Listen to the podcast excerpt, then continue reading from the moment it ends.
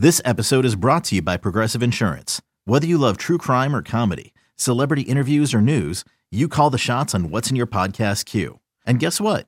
Now you can call them on your auto insurance too with the Name Your Price tool from Progressive. It works just the way it sounds. You tell Progressive how much you want to pay for car insurance, and they'll show you coverage options that fit your budget.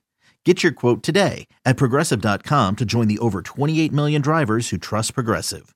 Progressive Casualty Insurance Company and Affiliates. Price and coverage match limited by state law.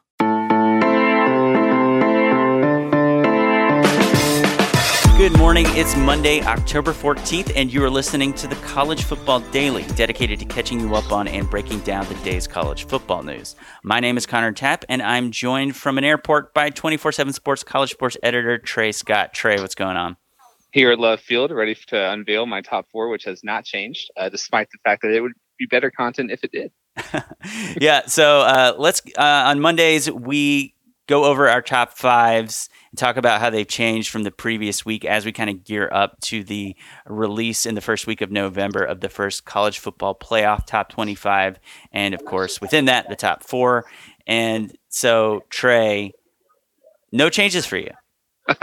Look, a few weeks ago when we started doing this, I put Clemson and Alabama one and two. And I understood why everyone was thinking that was silly of me to kind of count last year's results into my rankings this year when we should be really factoring in how great Ohio State looks and how great LSU looks. But I can't help but I, I can't forget, you know, what I've seen Clemson Alabama do on the biggest stage. And I, I think Clemson on Saturday in that huge win over Florida State sort of had an awakening. I think they're ready to play their best football down the home stretch. I think Alabama, I'm not really concerned too much about that defense. I think when they're clicking, no one will stop them ever. Three, Ohio State keeping them there. Uh, can't fault them for having a bye, just like I couldn't fault Clemson, Alabama last week for having a bye, and I had to resist moving Ohio State up.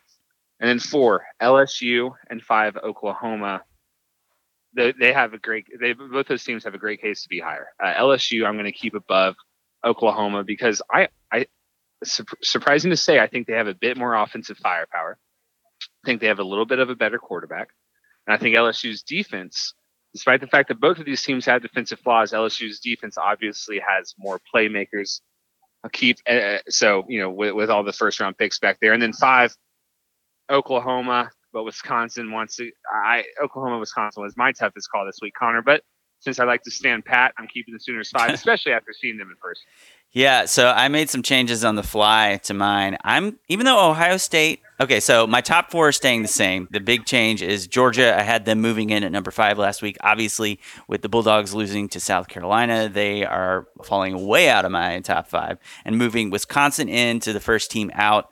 And in within my top four, my only movement is Ohio State up ahead of Alabama. I know Ohio State on a bye week. It's crazy talk, but I think I've I've seen enough of Alabama kind of not struggling, but Ohio State has completely dominated all of their opponents, just completely and totally. Whereas Alabama has let some points on the board, and so I am getting a little bit concerned in the way that only way that you can get concerned about Alabama, which is to kind of make up things to be concerned about. But like you know, I Ohio State has totally dominated its opponents, and I've seen Alabama not totally dominate enough of its opponents to this point that I'm going to make the move.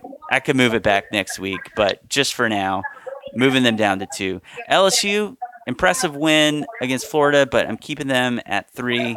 And Oklahoma staying locked in at number four. Tough not moving either of those teams up after having, you know, some of the bigger wins of the weekend. But uh, when you've got Ohio State and Alabama ahead of you, I mean, that's that's just tough. Or in your case, uh, you know, you, have got Clemson up ahead too. Um, so that's where things stand for me. Trey, I have, I have, some, yeah. I have some questions about your top yeah. five before you toss it back to me. Yeah. So I wonder though, with with Wisconsin playing Illinois this weekend, are we is your top five maybe giving Wisconsin the kiss of death because mm. you've now toggled with the last two teams to receive top five billing for you, yeah, have been felt immediately lost. Week. It's the curse. and I want to hear. I want to hear as we as you as you search for these top five teams, right? As you and I love Wisconsin. I want to hear your rationale for keeping Clemson out of your top five. I'm not putting you on the spot. I'm just yeah. it's it's curious. Is it you're more intrigued by these sort of uh, not not that Georgia's a new team, but an Auburn or Wisconsin who's kind of showing you something, whereas Clemson is not showing you what you thought you were going to see. I well, I mean, I yeah, I mean, Clemson, their their win over was it 45 to 14 win over Florida State was impressive. And a sign as you mentioned on yesterday's show maybe maybe this we look back at, on this as the moment where Clemson kicked things into a higher gear. And that could very well be the case. But I've still got those recent struggles in my in the back of my mind for Clemson. And I haven't seen Wisconsin struggle at any point this year uh, and they are off to a historic start to the season in terms of the you know the four of six shutouts in their game. The first time in the first time that's happened since 1967, and I mean Clemson Clemson you know they have a lot of talent. If they if things start to click, they could easily surge back up toward the top. But for right now, I've got to reward Wisconsin for what I've seen. And honestly, part of me feels bad having them so low at number five, yeah. given given how dominant they've been. But it's it's a pretty deep group at the top, but the bar is pretty high. And even with Clemson being a defending champion, I I stand by not having them in my top five. no, I, pre- I, I it, it is a it is a tough. This is a tough one, and I do feel bad too for not bumping LSU or Oklahoma up after what we saw Saturday. I mean, you talk about two of the most impressive wins on the season, and that for me is not even registering a bump up. This is it's it's shaping up to be a really great October, November in college football. And I think the really cool thing is, with the exception of Clemson and the Oklahomas of the world, you know, stuck in the ACC and the Big 12, these teams are all going to play. Ohio State's going to play Wisconsin in, in the regular season, which is a gift from the scheduling gods that was not on our radar in the preseason. LSU and Alabama are obviously going to play each other as well uh, in a month from now. So we're going to have a lot of shakeup. And I wonder with Georgia losing to South Carolina if we're going to start seeing some of those shocking top five upsets that we're not expecting either. Yeah, yeah. I it, it was starting to feel like a season where maybe we just weren't going to get those. Like this top group seemed so solid that you know, the head-to-head matchups where that are kind of playoff eliminators, like Alabama against LSU that you mentioned, in Wisconsin, Ohio State. Sure, some losses could come there, but it re- was really starting to feel like we wouldn't get those games like Georgia losing as a 24 and a half point uh, favorite to South Carolina. I wonder. I don't know. Are you are you looking at this top group, whether it's the you know the top five that either of us listed, and like seeing any teams that have the potential to be those kind of felled giants? Oh, um, not really. I, I think any team can get caught. I think a Clemson, Clemson can go to Chapel Hill and almost get caught. Yeah. I I know we're talking about Ohio State in totally in a totally different light, probably be and totally because they have a new head coach. But it's we're not out of the woods yet. They have a history. Ohio State going to yeah. a sleepy or a surprising Big Ten West locale and losing. Uh, Oklahoma losing to Baylor or an Iowa State is certainly within the realm of possibility. They could lose to Oklahoma State in Bedlam. They, uh, LSU is LSU has not had any close calls this year. I would be the most surprised of all of these if LSU had any struggles. I, I don't think we're out. Of, I, I, think we've got a few teams here who and, and, Connor. I mean, Wisconsin didn't play all that hot against Northwestern. Um, so I, it's possible they don't play too well against Illinois, who kind of had a Illinois scored 20 unanswered against Michigan on Saturday. So and they still lost, but I, I think we I think we're going to have chalk the rest of the way for the most part with some really classic great games built in. But I also think we could have a few close calls.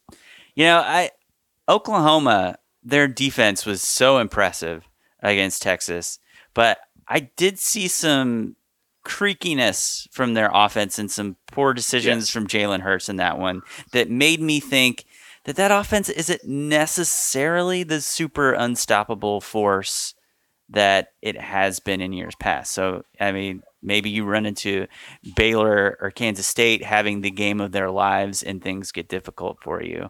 Um, That's a great point. And one thing about their defense, their defense is so much better, but and nine sacks against Texas and they played lights out.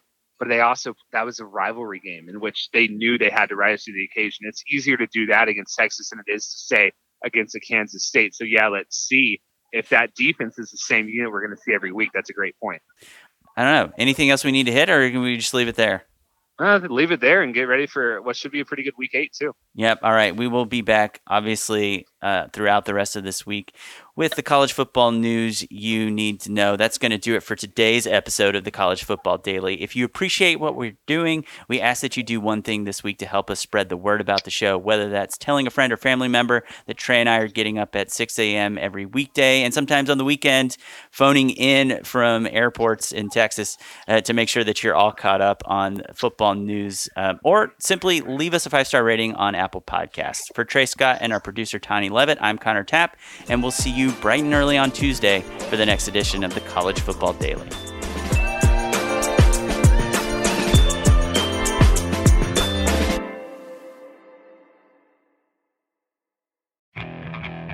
Okay, picture this. It's Friday afternoon when a thought hits you. I can waste another weekend doing the same old whatever, or I can conquer it.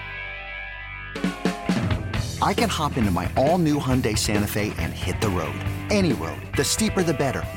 Because my all new Santa Fe is available with HTRAC, all wheel drive, so I can hit the trail without a worry in the world.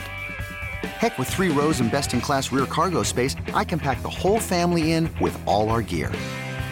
We've got available dual wireless charging for our phones, so we'll never lose touch with civilization, and we won't lose touch with the primordial power of Mother Earth. So, which is it? Waste the weekend or do something a little more epic? And conquer it in the all new Hyundai Santa Fe. Visit HyundaiUSA.com or call 562 for more details. Hyundai, there's joy in every journey.